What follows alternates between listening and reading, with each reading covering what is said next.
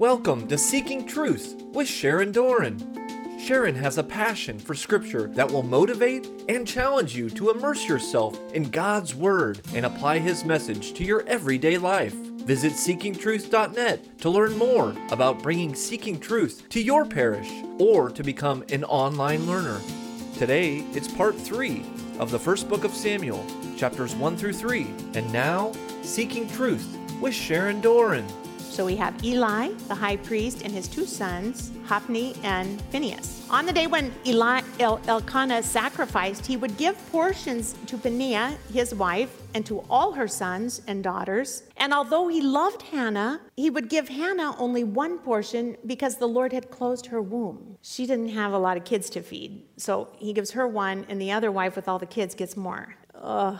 And her rival used to provoke her sorely and irritate her because the Lord had closed her womb. Now, that immediately reminded me of Sarah and Hagar in Genesis. It also reminded me of Leah and Rachel. Rachel couldn't get pregnant, and Leah was having all these kids, and she was the first wife because the trick of the veil. Remember all that? Peninnah had children, but Hannah had no children. And her rival used to provoke her sorely and irritate Hannah because the Lord had closed Hannah's womb. Now, what kind of spirit do you discern operating here? The Peninnah spirit. In the Old Testament, we know a woman named Jezebel, and we say she there's a I, I sense a Jezebel spirit here. She was that evil wife of King Ahab at the time of Elijah. You remember her. But what about the spirit of Peninnah. What spirit do you discern operating in this woman? The spirit of Peninnah is one of rejoicing in the misfortune of others rejoicing in the misfortune of others.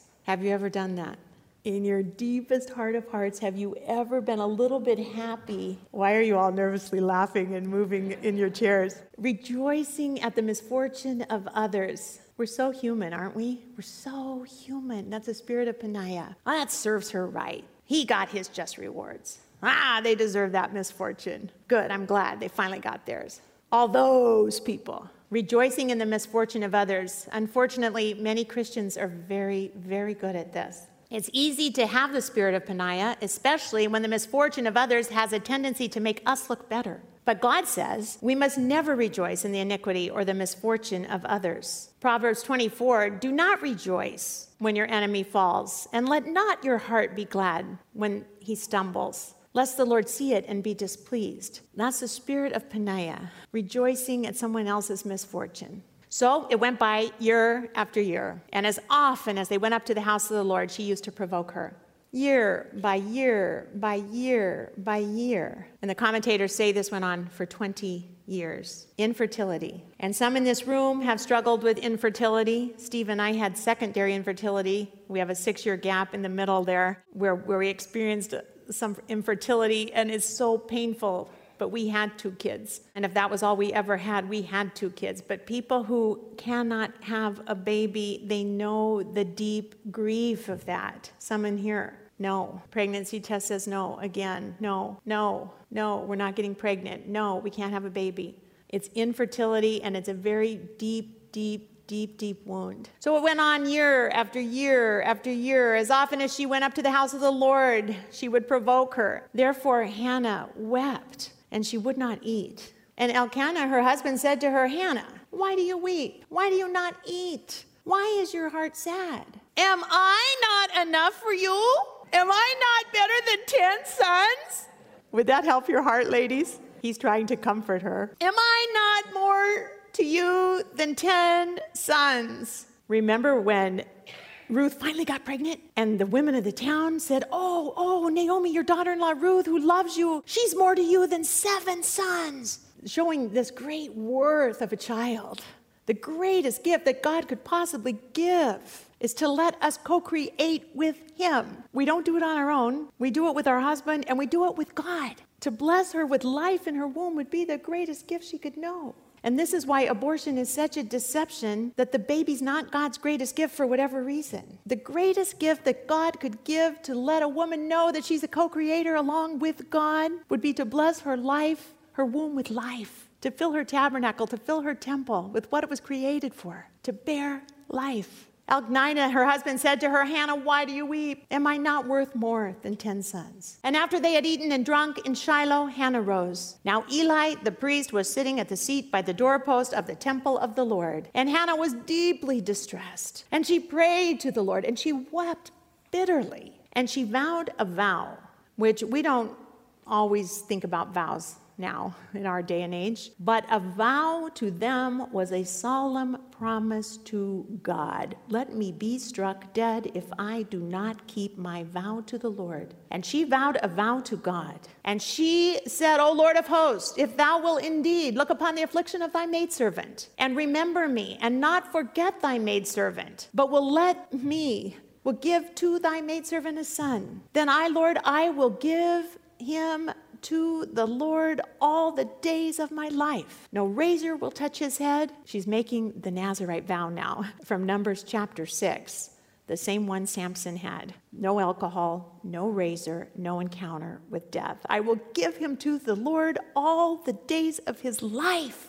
That's her vow. And as Hannah continued praying before the Lord, Eli observed her mouth. He's standing there watching her. She doesn't know she's being watched, and he's looking at her mouth. And Hannah was speaking in her heart, and only her lips were moving, and her voice was not heard.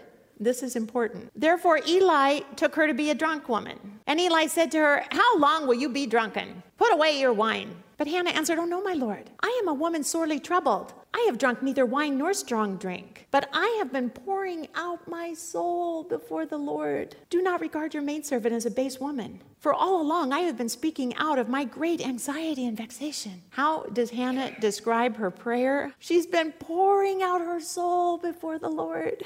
Sometimes people do this in Eucharistic adoration. They go in there and they weep and they pour out their soul before the Lord. There's just Him and them. And they're telling Him everything from the depths of their soul. And they're crying and their tears are dripping on the tile. All along, I've been speaking out of my great anxiety and vexation. When you pray, do you pour out your soul to the Lord and do you tell Him every single thing you're worried about? Do you give Him every single anxiety? Do you tell Him all your vexations? You say, What's a vexation? I looked it up. Something that causes annoyance or frustration or worry. He wants to know about it. And Eli sees, he sees her, but he doesn't hear her, but he hears her heart, just as God hears our hearts when we pray. And Hannah cannot change her destination, her destiny alone. She can't have a baby all on her own. God needs to remember her in order for her to conceive. Because, ladies, we are co creators with our husbands and God. He allows us that privilege of imaging the Trinity with our husband and then bearing life to the world through a new person like the Holy Spirit of life and love. Now,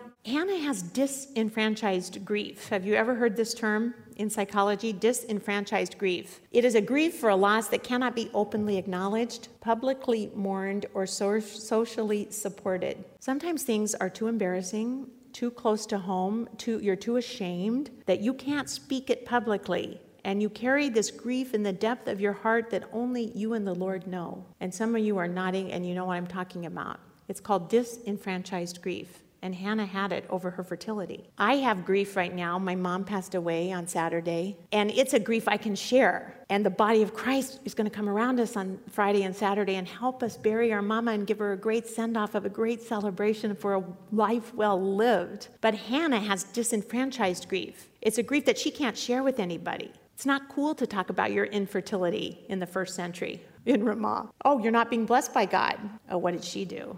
God's not blessing her with a child. Oh, I see. So she carries that burden. I have a friend who has a son in prison, and it's a disenfranchised grief that she carries because she doesn't talk about it with a lot of people. She's ashamed that her son's in prison. He'll be there for many years. So I always ask her, How's your son in prison? And she'll talk to me about it.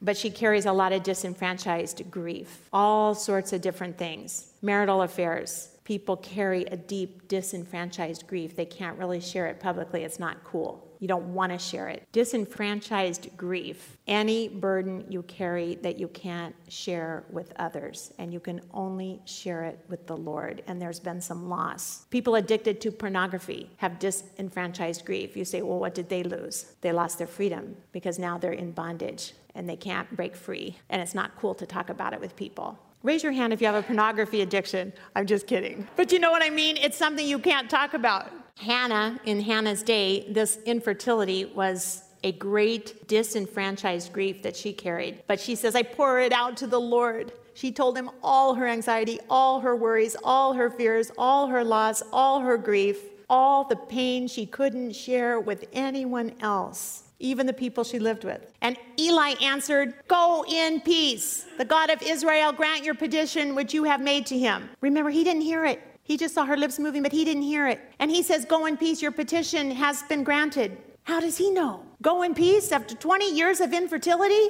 I've been here every year praying the same prayer. Go in peace? Did Eli know? Or was it more like James 2, where if you have a brother or sister ill clad and lack of daily food, and you say to them, Go in peace, be warm, be filled, without giving them the things needed for the body? What does that profit? Eli tells her, Go in peace, lady, go in peace. But what we must remember is that Eli is sitting as the high priest of Israel and he is sitting in a prophetic office. And so when he tells her to go in peace, he's the mouthpiece of the Lord. The high priest of Israel holds a prophetic office as Caiaphas did after Jesus raised Lazarus from the dead, and the whole city is buzzing and saying, Oh my gosh, we got a problem. The chief priests and the Pharisees, the high priest, say, We got a problem. This guy is, the whole world's going to believe him. We got to stop this guy. And it was Caiaphas, the high priest, in his prophetic office. He was high priest that year, and he said, You know nothing at all. You do not understand that it is expedient for you that one man should die for the people so that the whole nation will not perish. He's speaking in the prophetic office of the high priest, and that's exactly right. One man would die for the whole nation and for the whole world. So the high priest, in a prophetic office, tells Hannah to go in peace. Her prayer has been granted. God has heard her prayer.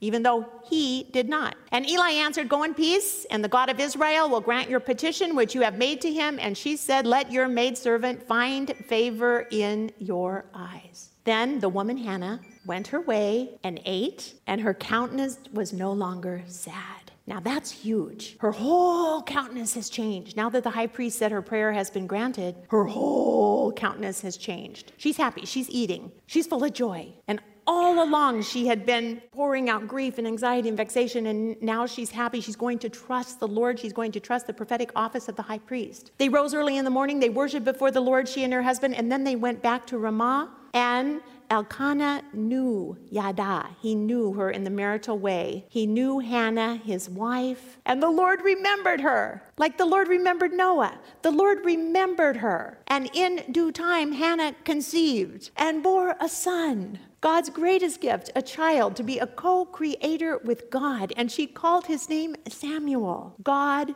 heard. I have asked of the Lord, and God has heard my prayer, she said. Samuel means God hears, God has heard. And the man Elkanah and his house went up to offer to the Lord the yearly sacrifice to pay his vow. But Hannah did not go up, for she said to her husband, As soon as the child is weaned, I will bring him, that he may appear in the presence of the Lord and abide there. How long? For ever. What? Now, this cute little baby who she's nursing for the first year, for the second year, for the third year, she wants to nurse this kid till he's 90. Because the minute she weans him, she made a vow. She promised the Lord she would give him back to the temple in service of the Lord. She says, Go on without me this year. Second year, go on without me this year. Third year, go on without me this year. Samuel may appear in the presence of the Lord and abide there forever. She vowed a vow. Elkanah, her husband, said to her, do whatever seems best to you. Wait until you've weaned him. Only may the Lord establish his word. Hannah, we have to hear and obey. Her husband, the head of the household, is telling her that. We have to, we have to do this. So the woman remained and nursed her son, and she weaned him. And when she had weaned him, she took him with her, along with the three year old bull, an ephah of flour, a skin of wine. And she brought him to the house of the Lord at Shiloh, and the child was young. And they slew the bull and they brought the child to Eli. And she said, Oh, my Lord, as you live, my Lord, I am the woman. I am the woman. Remember me? I'm the woman who was standing here. Remember, remember? I am the woman who was standing here in your presence praying to the Lord. For this child I prayed. For this child I prayed. And the Lord has granted me my petition which I made to him in your presence. You witnessed it. You thought I was drunk. Remember me? Therefore, I have lent him to the Lord. Here you go. I'm offering him back like I said I would. As long as he lives, he is lent to the Lord. And they worship the Lord there. Now, every mother has to lend her son or her daughter over to the Lord. And every father has to lend his son or his daughter over to the Lord. They're not ours. God gives us the, the chance of co creating, but God's the creator. And God gives us the chance of, of co redeeming by what we teach them and, and how, how we live, but God's the redeemer. So every child goes back to the Lord, right? The saying is that God has no grandchildren. He only has children. Each and every creation is a beloved son or a beloved daughter of God, making us all sons and daughters of the King. We are His. Your kids are not your kids, they are His kids. And in that, we can take a lot of refuge and a lot of peace. They're His. They're His problem. You got them. Hannah, Anna, Mary. Hannah, Anna, Mary. Hannah, Anna, Mary. I think I did three slides of that for emphasis here because now Hannah's going to pray a prayer. Hannah, then Anna, the derivative of Hannah, and then Mary, they're all, they all know this prayer. They know Hannah's prayer. Hannah prayed to the Lord, My heart exults in the Lord. My strength is exalted in the Lord. My mouth derides my enemies because I rejoice in thy salvation. There is none holy like the Lord. There is none beside thee. There is no rock like our God. Talk no more so profoundly. Let not arrogance come from your mouth. For the Lord is a God of knowledge, and by him we are weighed. The bows of the mighty are broken, but the feeble gird on strength. Those who were full have hired themselves out for bread, but those who were hungry have ceased to hunger. The barren has borne seven, and she who had many children is forlorn. The Lord kills and brings to life. He brings down to Sheol and raises up. The Lord makes poor from the dust. He lifts up the needy as from the ash heap to make them sit with princes and inherit a seat of honor. For the pillars of the earth are the Lord's, and on them he has set the world. He will guard the feet of his faithful ones, but the wicked shall be cut off in darkness.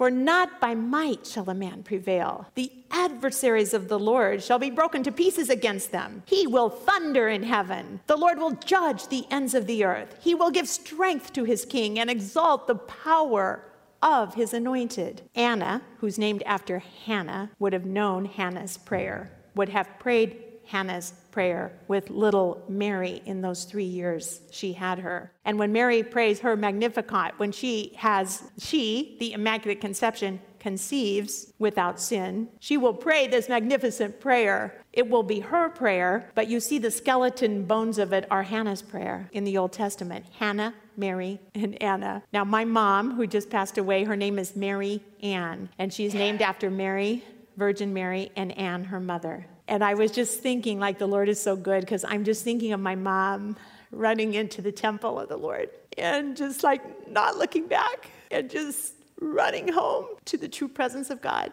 right now and she's named after Mary and Anne. And we're studying these women today, and I just, uh, that was just a little wink wink for me to say, Mom is home in the true presence of the Lord, seeing him face to face as he really is. Because blessed are the pure in heart, for they shall see God. And she was so pure in heart. Then Elkanah, that was one moment of grief. Now back to disenfranchised grief. Okay. Then Elkanah went home to Ramah, and the boy ministered to the Lord in the presence of Eli the priest. Now, the sons of Eli were worthless men. They had no regard for the Lord. So, this little kid is living, just think of this this little three year old kid who's just been weaned is living with Eli and these two wicked men. Think of that. They're wicked, wicked, wicked. The custom of the priests with the people was that any man offered sacrifice. The priest servant would come, and while the meat was boiling, with a three pronged fork. He would thrust it into the pan or kettle or cauldron or pot. All that the fork brought up, the priest would take for himself. So they did at Shiloh to all the Israelites who came there. Okay, so the priests who don't own any of the promised land and who don't get a paycheck, the people take care of them with their offerings, their first fruits, their sacrifices. Moreover, before the fat was burned, the priest servant would come and say to the man who was sacrificing, Give meat for the priest to roast, for he will not accept boiled meat from you, but raw. And if the man said to him, Let them burn the fat first,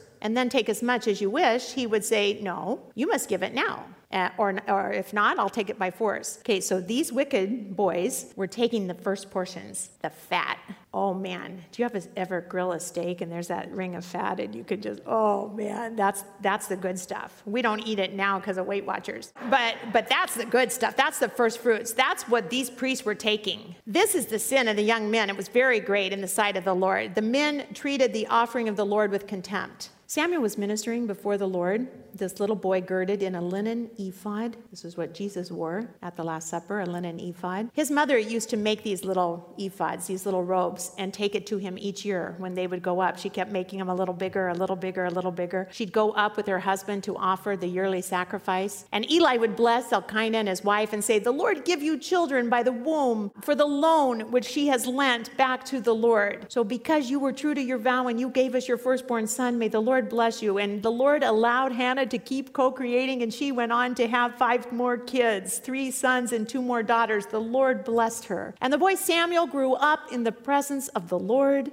And when Eli was very old, he heard that all what all his sons were doing. You know, they were taking the fat. They were also laying with women who served at the entrance to the tent of the meeting, which means they were desecrating this holy place of the Lord by laying with prostitutes. He's very upset with his sons. And no, my sons, this is not a good report that I hear. The people of the Lord are spreading around that if a man sins against a man, God will mediate for him. But if a man sins against the Lord, who can intercede for him? These are the priests that are supposed to be doing the intercession for the people, and, and they're not. They're doing very wicked things. And they wouldn't listen to the voice of their father, for it was the will of the Lord to slay them. Now, the boy Samuel, he continued to grow both in stature and in favor with the Lord and with men. Where do we hear that? In Luke 2. We hear that Jesus, after Nazareth, he, Jesus increased in wisdom, in stature, and in favor with God and with man. It's the same thing said of Samuel. The boy Samuel continued to grow both in stature and in favor with the Lord and with men. And there came to the man of God, to Eli, the Lord said, I revealed myself to the house of your father when they were in Egypt, subject to the house of Pharaoh and I chose him out of all the tribes of Israel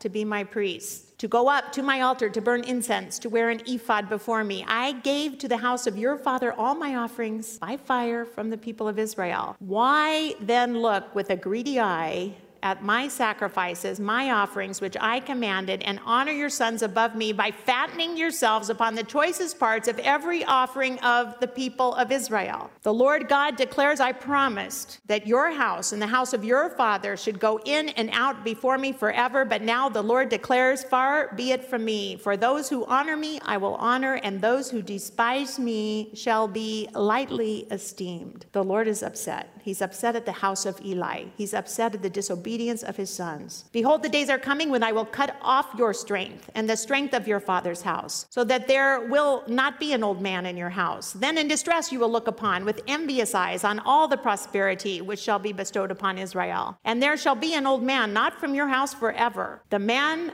whom I shall not cut off from my altar shall be spared to weep out of his eyes and grieve his heart, and all the incense of your house shall die by the sword of men. This prophecy has come to Eli. It's about his sons, Hophni and Phinehas. They shall be a sign. Both of them shall die on the same day. And I will raise up for myself a faithful priest, one who will do according to what is in my heart and in my mind. And I will build him a sure house, and he will go in and out before the anointed forever. And everyone who is left in your house, Eli, shall come to implore him for a piece of silver or a loaf of bread. They shall say, Put me, put me, I pray, in one of the priest's places that I may eat a morsel of bread. Well, these two sons of Eli are in trouble. They have brought down a curse upon their father Eli's house. A messenger has come to tell Eli about it. This is a warning to priests back then and to priests now. Do I cater to the rich and powerful in my congregation? Do I preach to tickle the ears and gain friends? Or do I preach gospel truths? These priests were going the wrong direction. Am I part of any scandalous conduct. Will we will we'll monitor these songs in the next lesson. We'll see what happens to these guys. Question for us, how do I monitor my own grown sons? How do I monitor my own grown daughters? Now the boy Samuel was ministering to the Lord under Eli, and the word of the Lord was rare in those days. There was no frequent visions. And at that time, Eli, whose eyesight had begun to grow dim so that he could not see, was lying down in his own place. The lamp of God had not yet gone out, and Samuel was lying down within the temple of the Lord where the ark was. And the Lord said, Samuel, Samuel. And he said, Here I am. And he ran to Eli. Here I am. You called me? But Eli said, I didn't call you. Go lay down. So he went and lay down. He went and lay down, and the Lord God again said, Samuel, Samuel. Samuel arose and went to Eli. Here I am, you called? Well, I didn't call you. Go lay down. Samuel did not yet know the Lord and the word of the Lord. Yet he had it had been revealed to him, and the Lord called Samuel again the third time. The highest degree of influence in the Bible. The third time he rose, he went to Eli. He said, Here I am. You called? And Eli perceived that it was the Lord that was calling the boy, and therefore Eli said to Samuel, Go lie down, and if he calls you, say, Speak, Lord, your servant is listening. So Samuel went by and laid down in his own place. The Lord came and stood forth and called again, Samuel, Samuel, and Samuel said, Speak, Lord, for thy servant hears. His name, God hears, your servant hears. And the Lord said to Samuel, Behold, I'm about to do a thing in Israel at which the two ears of everyone that hears will tingle. Are your ears tingling? Are they ringing? Do you feel it? On that day, I will fulfill against Eli all that I have spoken about his house, from beginning to end. And I tell Eli that I'm about to punish his house forever for the iniquity that he knew, because his sons were blaspheming God and he did not restrain them. Therefore, I swear to the house of Eli that the iniquity of Eli's house shall not be expiated by sacrifice or offering. So, that question again how do I monitor my own sons? How do I monitor my grown daughters? What does my house look like? How did God monitor his own firstborn children? He told them everything. He told them everything. He taught them everything. They had total everything. He gave them every good and perfect gift. And what did they do? They disobeyed God. They heard, but they did not obey. Even God's own kids. So don't feel so bad. Really, I'm serious. And they were banished not out of hate, but out of mercy, out of love. And they went off into exile and they couldn't hear him. And they cried out to Lord, this guttural crying out, this disenfranchised grief. Look at Adam crying out to the Lord. Something had come between them and God, and now something had come between each other. They had freedom, and now they're in bondage. They need a kinsman redeemer, just like all of us. Let's pray. Lord Jesus, we praise and thank you. We thank you for this lesson. We thank you for what you want to teach us. Teach us to pray, Lord. Teach us to cry out to you. All our anxieties, all our fears, all our souls, and then to trust you and to hear you and to obey you, and then to go and be your servants and say, Here am I, Lord. I come to do your will. Amen. In the name of the Father, and the Son, and the Holy Spirit. Amen. That was part three of the first book of Samuel, chapters 1 through 3, on Seeking Truth with Sharon Doran. To learn more about Seeking Truth Bible studies, visit seekingtruth.net. Tune in next time for more Seeking Truth with Sharon Doran.